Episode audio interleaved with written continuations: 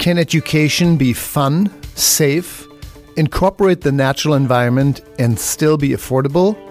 Actually affordable for anyone, even low-income families? We will learn today that yes, it can. Affordable preschool education, learning in outdoor classrooms. That's our focus in this hour of an organic conversation, your show on everything that makes life worth living.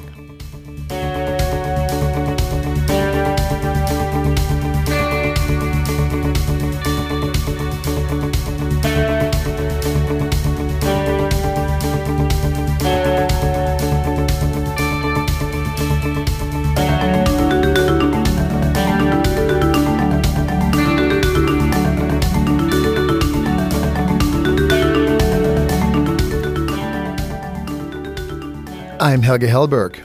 From my limited German perspective, the educational system here in the U S is a curious one. I come from a country where all education is free, all schools, preschools, and even college. Maybe there's a four hundred dollars sign-up fee for some universities, but in Germany, as in most of Europe, school and education is free and accessible to anyone, really anyone.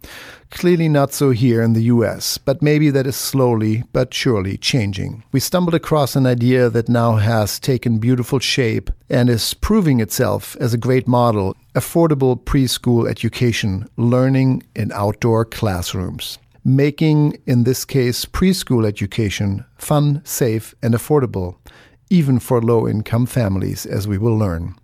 That's our focus in this hour of an organic conversation. This show is brought to you by Frey Vineyards, America's first organic winery, family-owned and operated.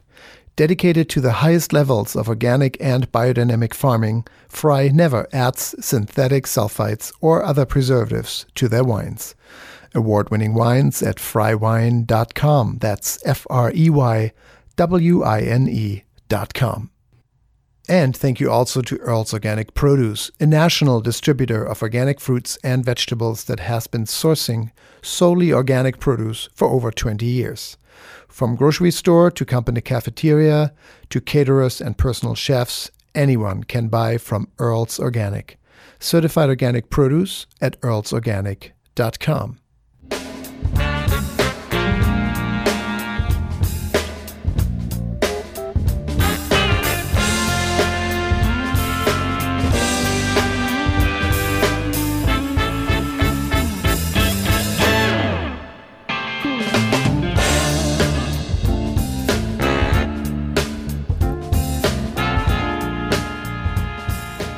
And we're back here to an organic conversation. I'm Helge Hellberg.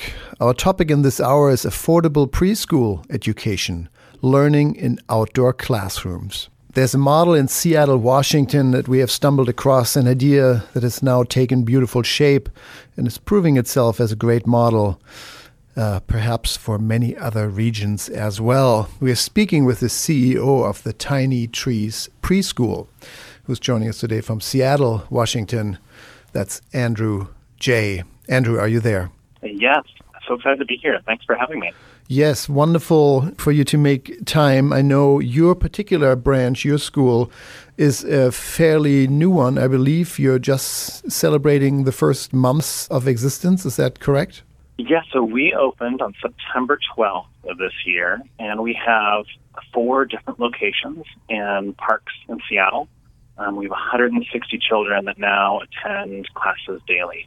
And a little over half of those children receive financial assistance from Tiny Trees or free tuition through the Seattle Preschool Program, which is a pretty amazing initiative that the city of Seattle is is doing to bring universal preschool to, to our region. Wonderful, and we want to talk about that financial model in, in just a minute, but let's frame the challenge that you are able to solve. I'm uh, myself, I'm from Germany, and as it is the fact in many other countries around the world and all of the countries in Europe, all education is free, uh, from preschool to high school to college.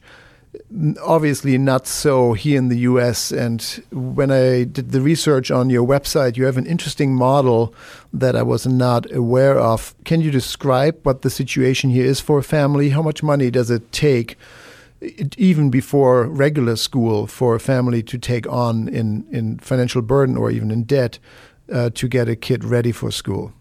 So when we were looking at Tiny Trees, when I was just thinking about outdoor preschool, it was the ability to cut the cost of operating a preschool and make it more affordable for families that really drew me to the concept of um, sort of for schools, out, outdoor outdoor preschools.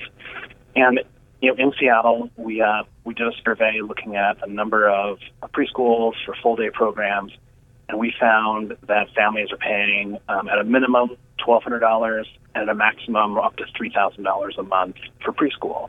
And so to put that in perspective, you know, that means a family is paying about sixteen thousand dollars to twenty thousand dollars a year for uh, early childhood education, which, you know, for preschool, which can be three years of your life. I mean, the, our child could be entering kindergarten and have close to sixty thousand dollars in uh, student loans or education debt before they begin their public school career, you know, at the age of five years old.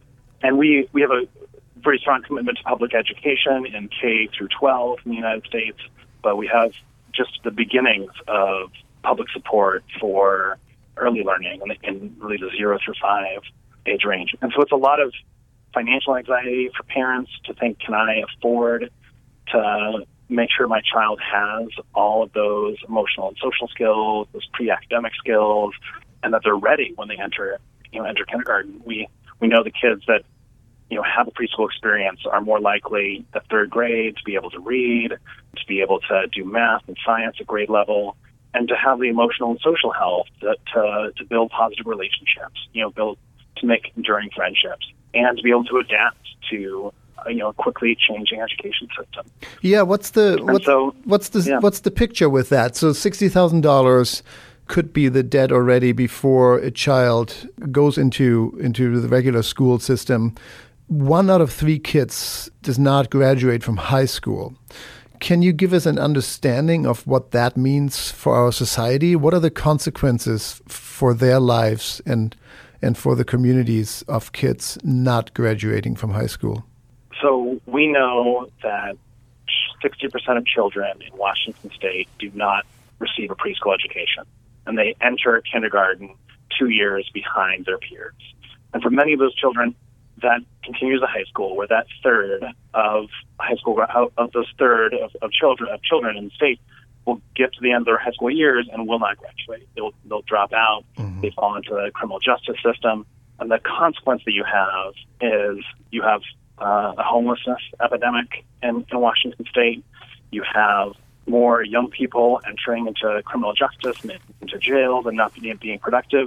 And then you have more folks that are um, that are stagnating. You know, we don't have we don't have the luxury of, of jobs that you could, that you can do that don't require a college degree or some level of post high school education.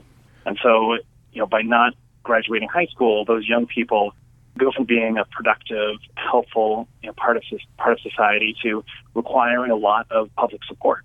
And so, from you know the analysis of that, you know from a lot of the analysis that um, the Federal Reserve has done and economists, they found that the investment in early learning is has a big multiplier effect for society in the long term. That if you're able to make sure that a young person is equipped when they to, to succeed when they enter school, they're more likely to then be a productive, happy, and um, you know, citizen when they um when they graduate from high school. And so that's that's sort of sort of the big question of the country is like, how can we help more families afford preschool? How can we lower that cost?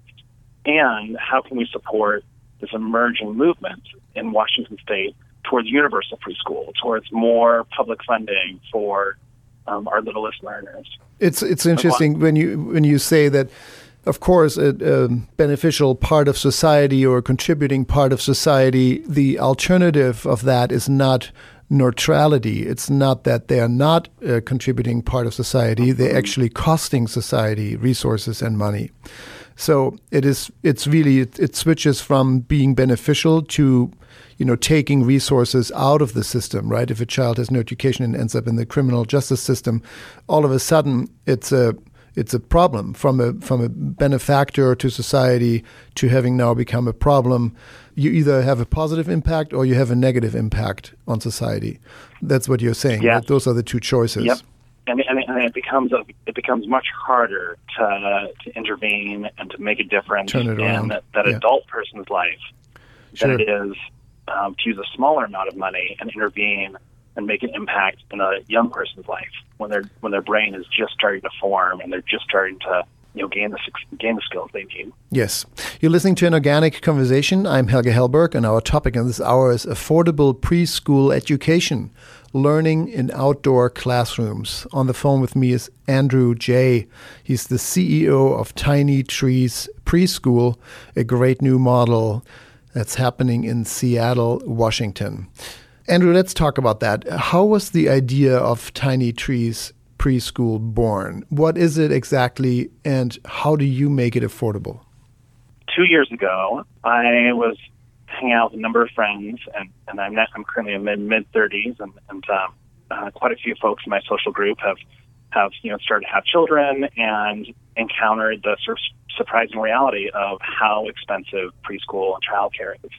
You know, in Seattle, there's really long wait lists, so you know you're really lucky to get into the your sort of top choice of a of a school or a program, mm-hmm. and then if you do get in, um, it's just really expensive. And and so as a, you know, as a nonprofit person, I've um You know, I've spent a lot of time in, in outdoor education, with, working with middle school and high school youth. I started to dig into why is running a preschool so expensive. And what I found is that the biggest cost is high-quality teachers. And and, uh, and if you are investing in teachers, you really can create a great education regardless of the physical environment mm-hmm. that is there.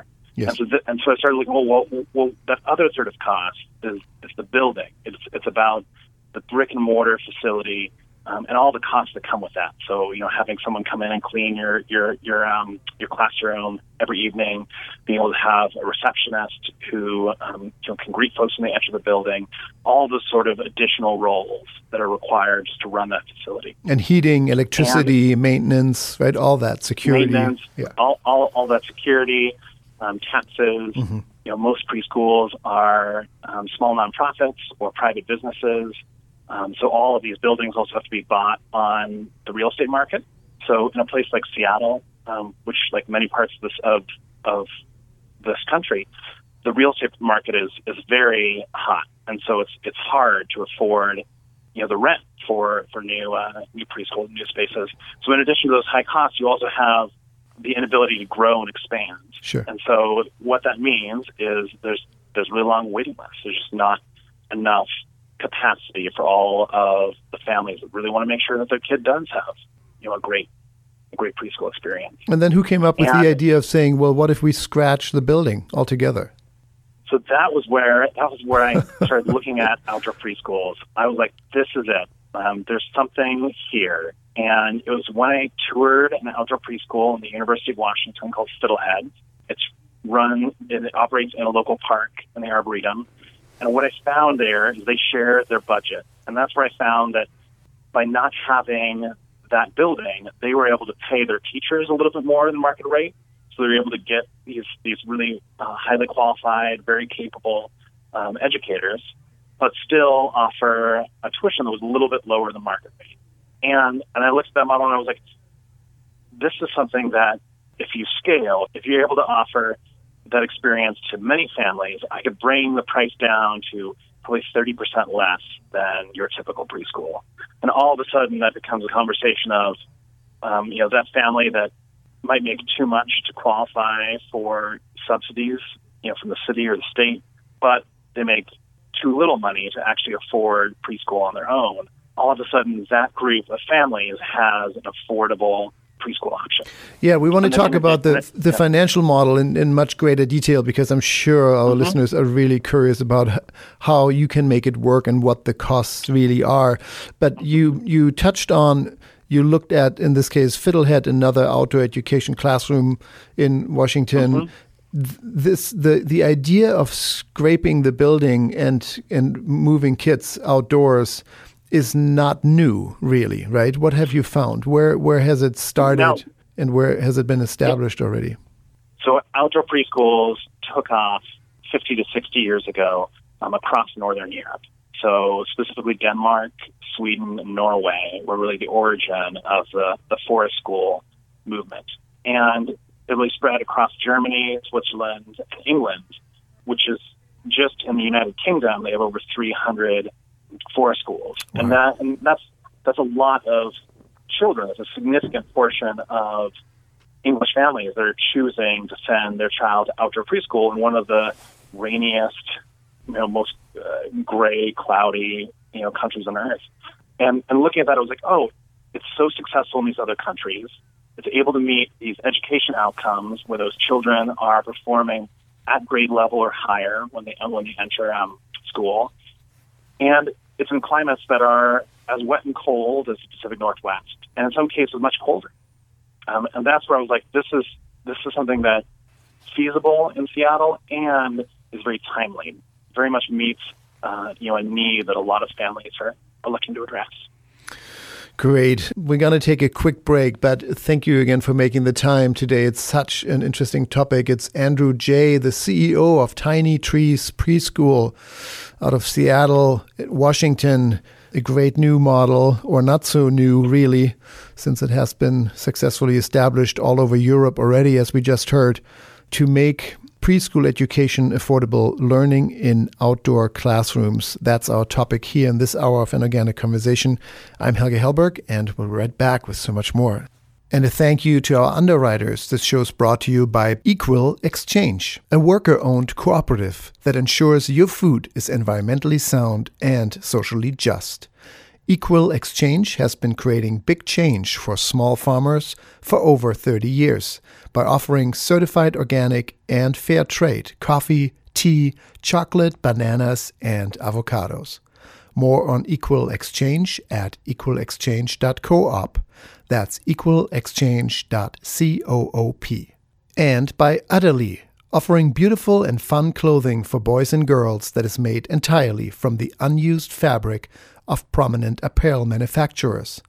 Each garment reduces our eco-footprint by preventing this fabric from reaching the waste stream. Adderly, making sustainability fashionable and fashion sustainable. For more information, adderly dot co. That's U-T-T-E-R-L-Y dot C-O.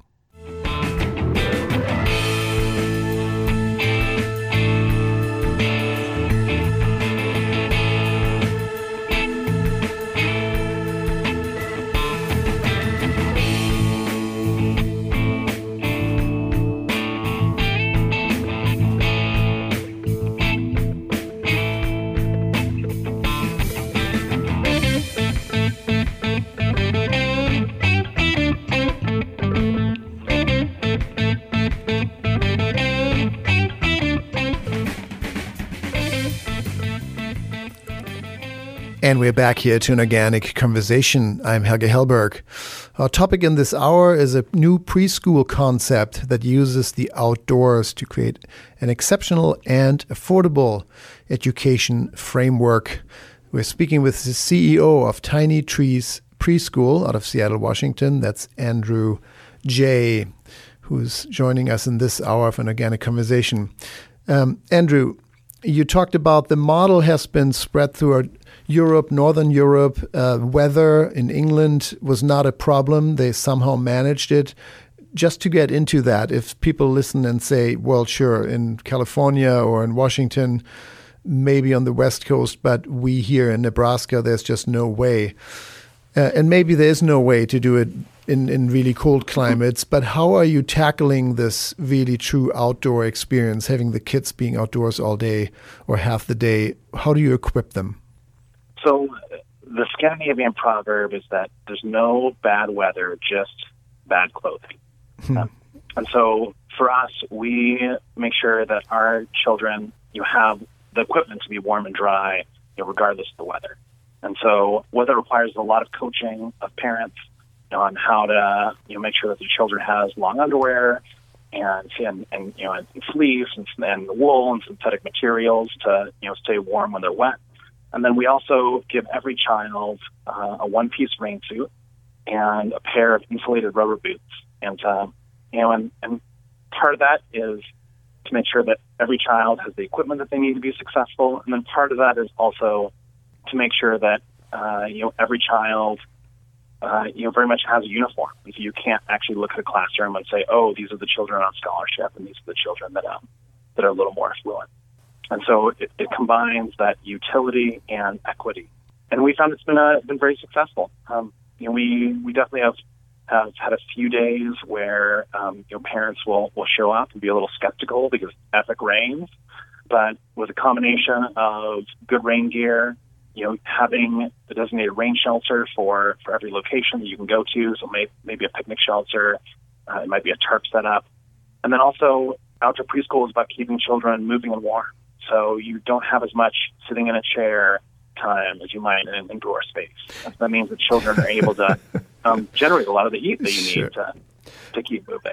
Yeah, I mean, they're not sitting for four hours on their butts looking at a at a chalkboard yeah. to you know what the teacher tells them, but they're romping around, right? They're discovering things. They're running nonstop, I would assume, somehow climbing a tree, uh, on a tree, maybe whatever is the educational lesson that day, but they're constantly active, so that certainly keeps them warm. It is an interesting time to open your school, though. You said September twelfth, with Seattle in the winter months being a very wet place, you're really trying to prove that it works, it sounds like. Yes, and, and this year is, is a La Nina year, yeah. so it has been uh, wetter and colder than normal, and October uh, was actually the wettest month on record, and and we received pretty epic rains every day, and so it was a very much a, a good a good testing year for us when it comes to the weather.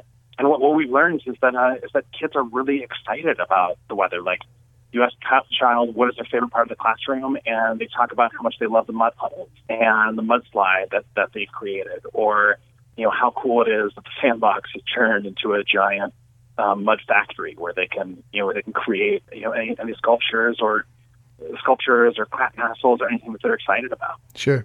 And uh, I think that's an important thing to remember, is that for children, they really only care about their comfort in the moment. They're not thinking, they don't have the anxiety like adults about the uh, comfort in the future. And so, you know, a parent will check their iPhone in the morning and see that it's going to rain, you know, over an inch that day, and get really concerned and have to work with their teachers to make sure that their child is prepared.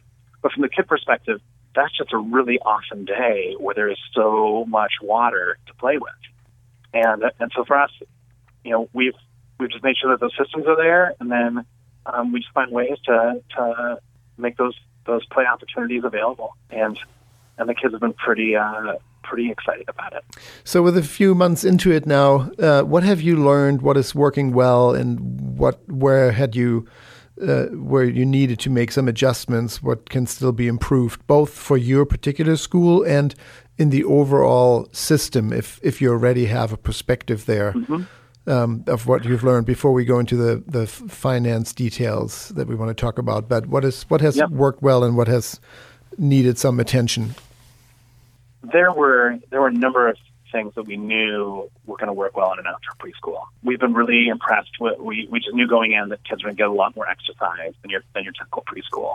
Um, we knew that we were going to be able to meet the same academic outcomes in terms of you know, having a literacy-rich classroom, being able to make sure there's numbers um, and symbol play, and that children are, are you know, getting all of those um, sort of curriculum pieces, so they're ready when they enter kindergarten. And all of that has been really easy. I'd say the, the big surprises on the positive side have been um, how relatively quiet our classrooms are. You know, if you if you go into your typical preschool, um, it's really loud, and there's you know there's a lot of shrieking children, and Um, there's a lot of energy going on. And what, what we found is that in an outdoor classroom, it's a lot quieter and children are less anxious.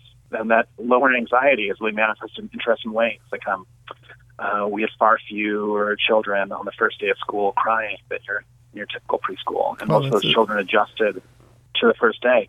Because in, in your typical preschool experience, the first time that a child is leaving their parent, and they can be really sad and have, have all this anxiety. And if there's other children around them in a closed space that are sharing that anxiety, um, they can build on each other. And so for us, seeing that lower anxiety has made it pretty big. Pretty yeah, big, interesting. Awesome now that you're saying that, to to say goodbye to your parents for the first day in school and then sit mm-hmm. in a form that they've never sat in before, which is focused mm-hmm. for several hours on a chair with little breaks perhaps, but still uh, all mm-hmm. of a sudden they're required from one day to the next to be able to sit still, take in, uh, in a completely new environment uh, with very little physical involvement. It's all, all of a sudden, mm-hmm. it's all about brain. That seems actually wrong. It doesn't, all of a sudden it makes the Tiny Trees preschool concept or outdoor education not just a financial model that is so much smarter, but you're actually easing a greater focus on learning into a child's life that was, you know, all it knew up until that point was to run around. And now it gets to understand what, what is the environment that I'm actually inter- interacting with and running around in. But you're not confining them to a chair and a chalkboard. That's what you're saying, right? Yes. Yes. So we, we believe that a joyful childhood is essential to a great education. Mm-hmm. And and you were seeing preschools across the country starting to embrace play as as a cornerstone of education. Mm-hmm. And then the need to, to bring more of that, of, of that joy into childhood. And that's been so easy in an outdoor environment, because for sure. a child, the do. outdoors is this joyful place. It's full of wonder. It's full of, full of you know, all of these cool things to explore. There's so many new ways that you can interact with the environment. And that has led to, has supported a lot of the academic outcomes that you, that you may be looking for in an indoor preschool. But it has also led to these really great emotional and social outcomes, you know, to children that are, you know, better able to empathize with, you know, another child, to, to learn how to share, to develop patience, impulse control, being able to, you know, wait until another child is done with um, with a toy, or being able to learn negotiate. how to collaborate. Sure, exactly. Nego- negotiate. And, and all those human skills that are essential. And it's not just essential, essential for school, but if you are looking for what are the skills that are going to differentiate humans from robots um, in thirty years, and that are going to ensure that you, the job that you are looking for is still there when you graduate, you know, college. Um, it all comes down to human skills mm-hmm. and the ability to work with others. And that's where we feel like we're not just preparing kids for kindergarten, but we're making sure that they have that boost, you know, for the rest of their lives. And it's really beautiful. There's a surprise factor in nature. Of course, you have a curriculum, and we want to talk about that next. But mm-hmm. uh, the the surprise, you don't know if you, even as a teacher, if there will be a salamander or if there will be mm-hmm. you, whatever. You might find a snake. And in a classroom, you don't have that. It's really just based on the curriculum. So even the stress on the teacher is much greater if you know I'm walking in and I'm walking out in forty-five minutes, and mm-hmm. this is what they need to get in those forty-five minutes, end of story. Uh, how how is that for teachers to interact with nature and be spontaneous and and learn how to deal with the moment? So it's it's really great for both those opportunity lessons. You know, if you are walking down a trail and an owl lands on a branch, you can take a moment and talk about the owl and uh, and talk about birds and talk about all the systems that um, that are in nature that relate to that owl. It's a great teaching op- opportunity. But it also works for, you know, planned teaching lessons. So if you as a teacher want to read a book, you know, about animals in the classroom, you know, like a classic early childhood book is, is, the, is the Very Hungry Caterpillar.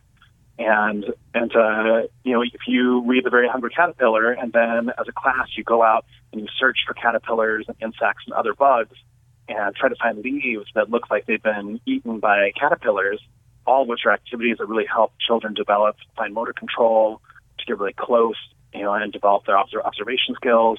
And all of a sudden, that planned lesson that would have been more abstract in a classroom becomes very relevant in an outdoor space. Sure, yeah.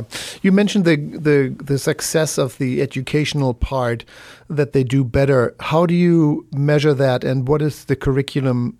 Who, who developed the curriculum? Did you adopt that from a European model, or are there ex- at this point, if if people listen to this in other communities and are interested in starting their own preschool education format outdoors, are there concepts or edu- educational packages that you can adopt? Yes. So our model is actually uh, a little bit easier as a package than than some you know other outdoor preschools. The goal of Tiny Trees is to bring the forest school movement mainstream. Like, we really want to show and demonstrate that an outdoor preschool can reach the same social, emotional, and academic outcomes as an in- indoor preschool, that your child is just as prepared when they enter kindergarten. But they also get this really joyful childhood, you know, this childhood immersed immersed in the natural world. And so what we use specifically is the HighScope curriculum, and it was developed in Michigan. It's very evidence-based curriculum. It was, it was uh, created based on one of the longest preschool studies that they've done called the Perry Preschool Project. Mm-hmm. And that was in the nineteen sixties, where they actually followed um, a number of children from age three all the way up to well into their fifties now. And that's where they found the children that go to preschool, you know, are more likely to learn to read, more likely to succeed at math, to graduate high school, you know, to now their fifties, more likely likely to be married, to have less of alcohol or substance abuse challenges, less likely to have spent time in the juvenile justice system or incarcerated as an adult. And all of that data came from this this study. And so that HighScope curriculum is very much seen as sort of the gold star of high-quality, traditional preschool curriculum. Mm-hmm. And so for Tiny Trees, being able to take that curriculum, adapt it to an outdoor delivery, we're able to demonstrate that this is quality. We are just as high quality as your traditional preschool. We just happen to be delivering it in this outdoor classroom, outdoor context. How do you how um, do you measure that? Are you measuring the educational success? I know you just started, but are you keeping track of, of kids' development? Yes. Yep. So um, so we again use another system that's um, it's very mainstream. It's called Teaching Strategies Gold. It follows children throughout their preschool career, and you're tracking them according to developmental milestones. So each day, our teachers are making observations on our children and saying, oh, this child is demonstrating this level of fine motor skills, like ability to, you know, hold uh, uh, marbles or, or, or a pen or a pencil, um, and developing this level of gross motor skills, you know, the ability to, to climb trees and, uh, you know, balance on logs. And then it's also developing, is, is, is showing these specific emotional and social indicators. Mm-hmm. You know, here's this demonstration of them, you know, showing empathy, or here's observation of them still working on developing impulse control, and that is something that we need to prioritize as, as teachers. Great. And so those observations, which are small and quick on a daily basis, add up over time to a longer trend for each child, so that when you have a parent-teacher conference, you're able to say, oh, you know, your child is really excelling in these ways. Um, we think that they could use some help in this specific area of development. Here's a few things you might want to think of doing at home with uh, with your child, and, and here's a few things that we've been doing in, in the classroom with your child to help them sort of meet those goals. Beautiful. Um, and then what we end with, at the end of the school year, we then uh, use that data to to do a final assessment of, of each child that is entering kindergarten. So next year, we'll be able to look at our cohort of graduating five-year-olds and say they're specifically performing at this level in reading, math, social, and emotional skills.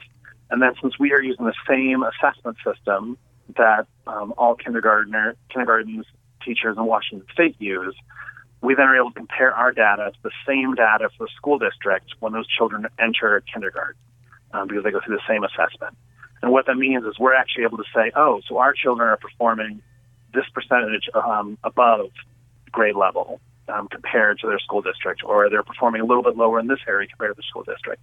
And so that's that's the data that we're really excited to to have, because we're able to make a pretty clear case. Sure, this is the this is the clear benefits yeah. of um, of outdoor preschool. In addition, there's all these intangible, awesome benefits of you know just being able to be a kid outdoors for sure for two or three years of your life. Affordable preschool education, learning in outdoor classrooms. That's our topic in this hour of an organic conversation. I'm Helge Hellberg, and I'm speaking with Andrew Jay, the C E O of the Tiny Trees Preschool, who's joining me today from Seattle, Washington, really on behalf of the preschool outdoor education classroom model. Andrew, we're almost out of time, but I do want to talk about the financial contributions. You have made it possible to even get a stipend for people, and you touched on that earlier just a little bit, that don't make enough to get a kid into preschool education, but make too much to get subsidized uh, as well.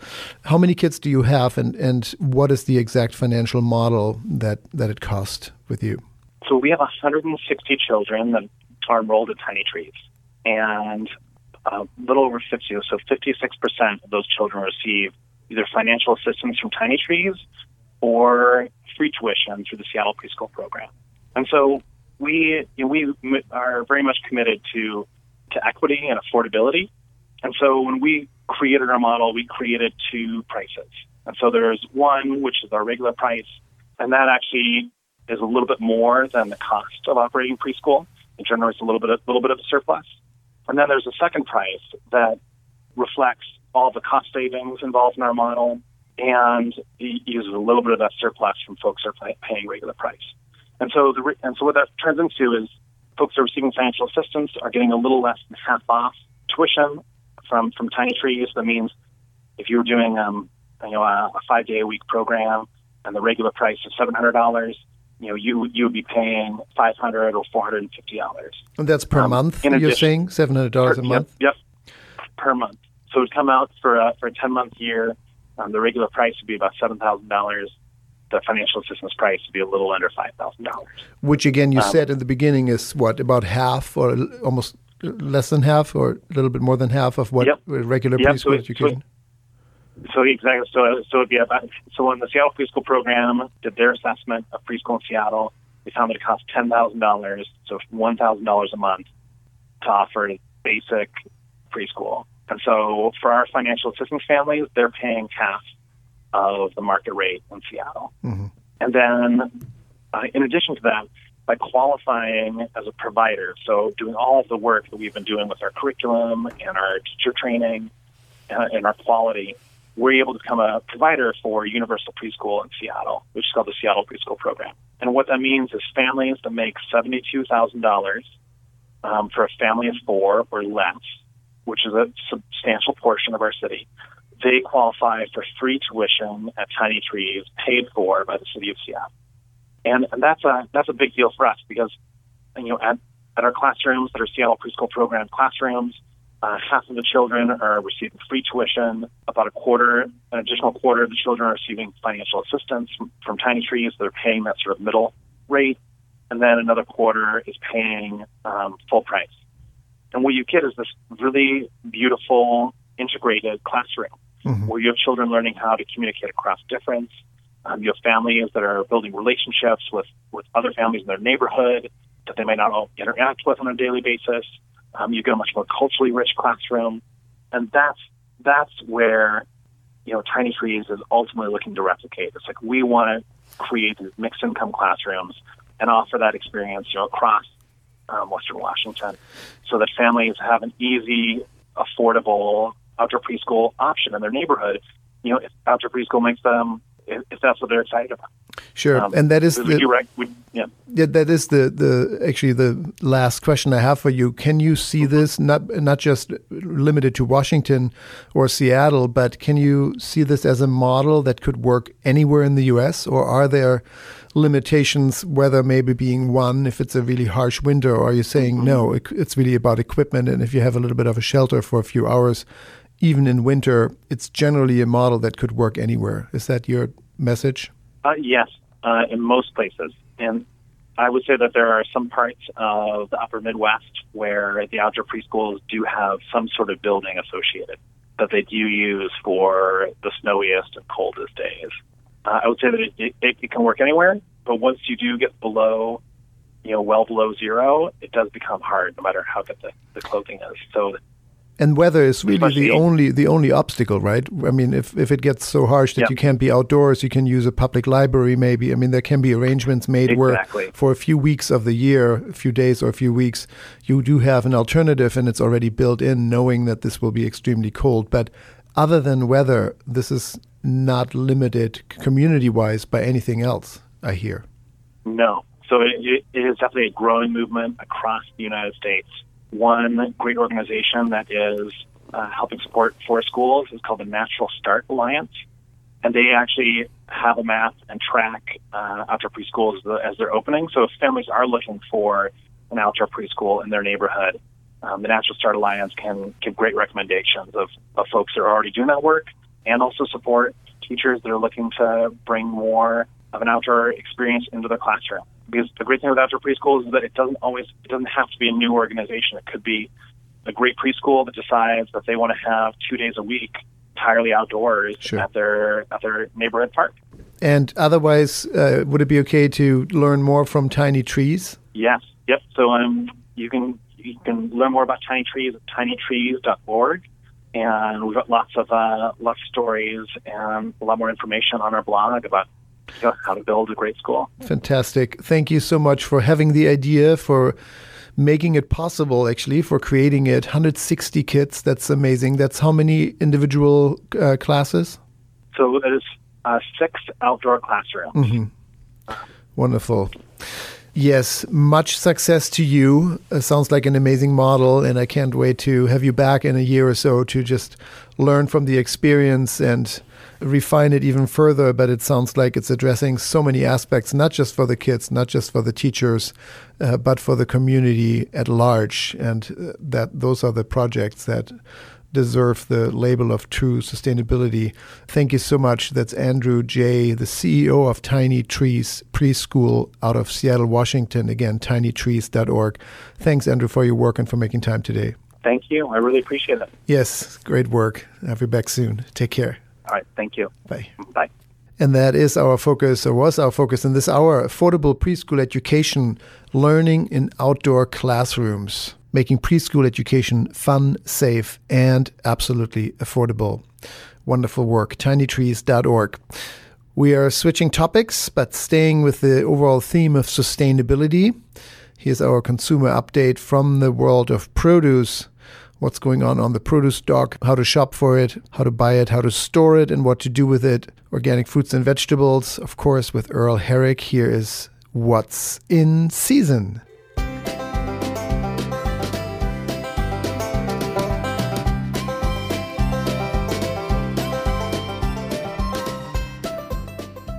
And as we have him every week, hopefully, with us is the voice of the San Francisco Produce Dock, Mister Organic, Mister Earl Herrick, the founder and owner of Earl's Organic Produce. Earl, are you there?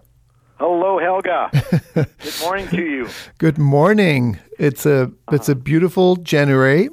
How are things on the dock? Uh, something a little different right now, because myself and our company and many individuals around the world, actually, are focusing on uh, what's going to be happening uh, January twenty-fifth to the twenty-eighth down at uh, Pacific Grove, which is just south of Monterey, California. There's the, the annual uh, EcoFarm Conference. For almost forty years, it's a think tank, as you said, close to Monterey County, California, where educators and farmers and policymakers and chefs and eaters gather, uh, anyone who's interested in food or the food system, to stir and be stirred, I would say.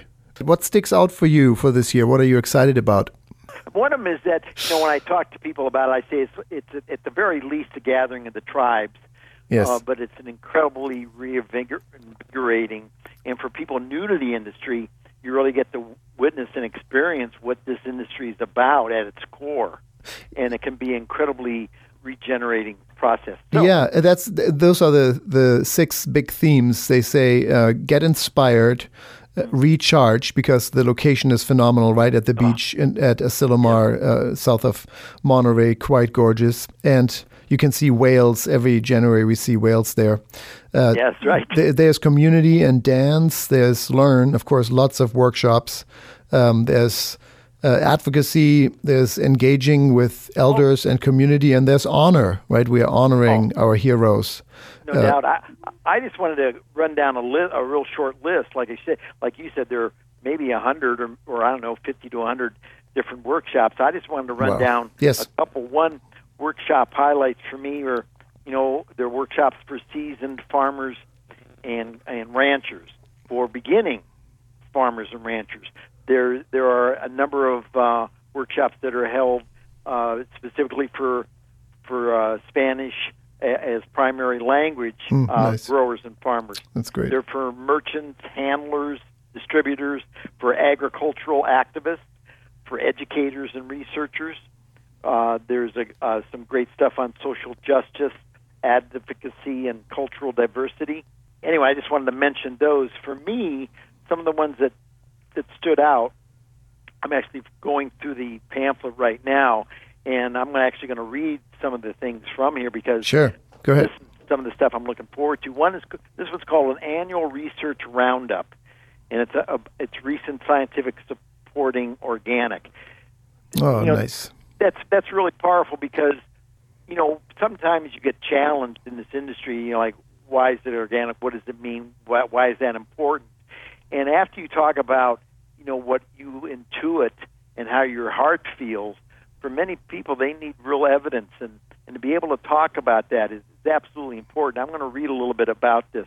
This workshop will help bridge the gap between science and the public by covering research on applied solutions for farmers, the environmental effects of organic systems, and the human health impacts of exposure to pesticides.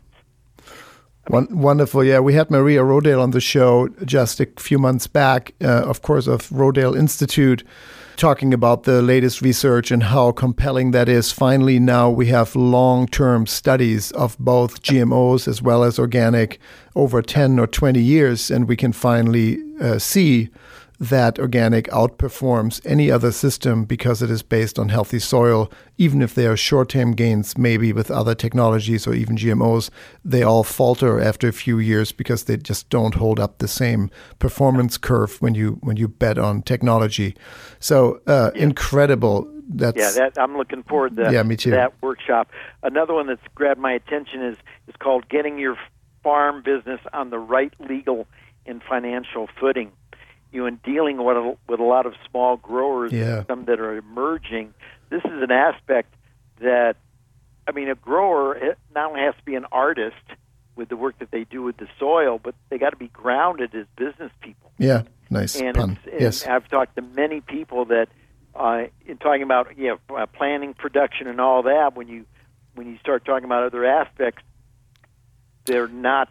You know, there there are a huge gap. Right, and taking a loan out maybe without much equity, it's just uh, yeah, it's a business you want to run. It doesn't actually yeah. it doesn't matter how how green you are if you can't be economically viable, you won't stay in business.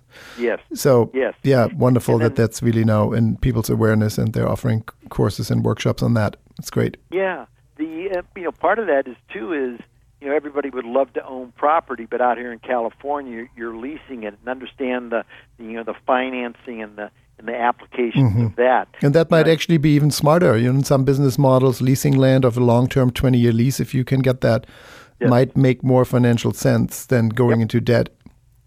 The uh, other topic, which is you know pretty relevant and a hot topic right now, there's an organic cannabis certification. uh, uh, workshop going on. I mean, of you know, course, of course, they very real. You know, I'd be interested to see what they have to say about that. The other one is this one. Another one's called Pathways to Ownership, and you know that is so important because the challenges are so immense, and to find out that there are some avenues that you can pursue that will that will uh, assist you in getting there. There's a workshop. Mm-hmm. That will help you in Amazing. negotiating and composing a lease, and, and also pathways to ownership. I mean, that kind of stuff yeah. is invaluable. So and important. Here's a, and here's the workshop you can go to, and then afterwards, you can, you can uh, there's a Q and A that happens um, at, at the workshop, of course, but you have like-minded people that you can... Um, yeah, exactly. That's the value, to discuss what you hear with, you know, yes. sixteen hundred, eighteen hundred people who will be there for four days. Again, yeah. from farmers to chefs to eaters to policymakers to politicians, it's all they're all there, uh, educators, et cetera, and to to and, and like-minded folks in exactly in your shoes that you will find to run those ideas, discuss that, discuss their experience. Cool, and that's again EcoFarm in Asilomar, yeah. Monterey. That's uh, at the Pacific Grove Conference Center, January twenty-fifth to the twenty-eighth. Yep. eco dash farm dot org, E C O dash farm dot org. Check it out. Even if you just have some chickens in the backyard, Uh, right. This this conference is for everyone, the, the professional and the amateur food lover. Uh, that's the defining principle. It doesn't matter where you fall in the spectrum. Yes. Thank you, Earl. I will see you down there, in fact. Great. I'm looking forward to it, Helge. Me too, so much. Well, I'll see you on the steps. And then we'll have you back next week. Yes, sir. Thanks so much, Earl. Take care. Absolutely. Bye. Bye. And that wraps up a beautiful hour of an organic conversation.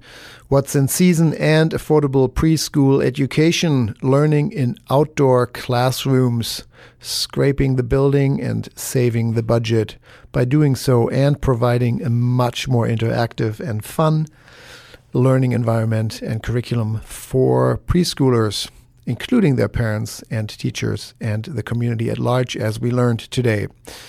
This is an Organic Conversation. I'm Helge Hellberg, and I look forward to being back with another episode next week. Thanks so much for listening.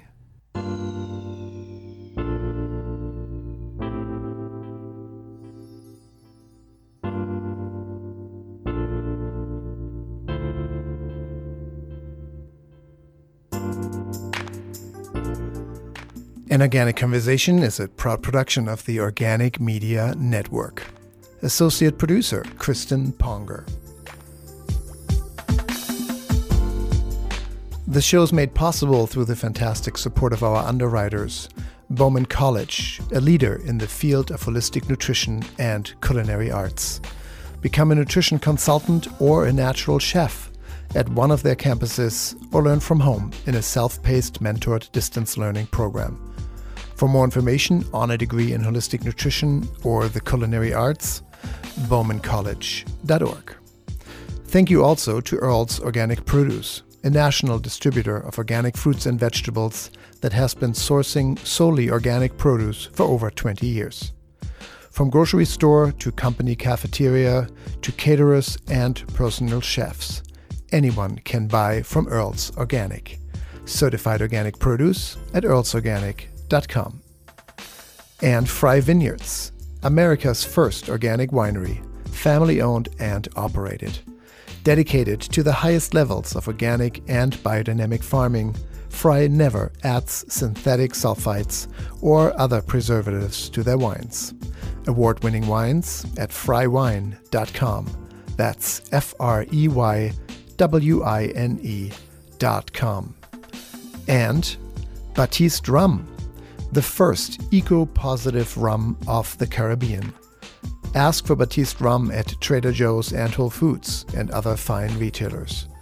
More information at batiste rum dot com. That's B A T I S T E R H U M dot com.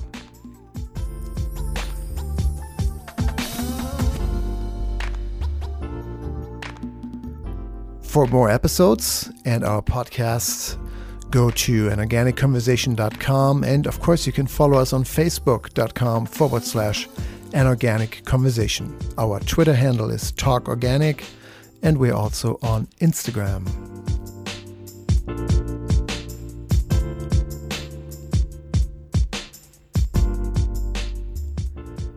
I'm Helge Hellberg, host and executive producer of An Organic Conversation. And we'll be back with another episode next week. Thank you so much for listening.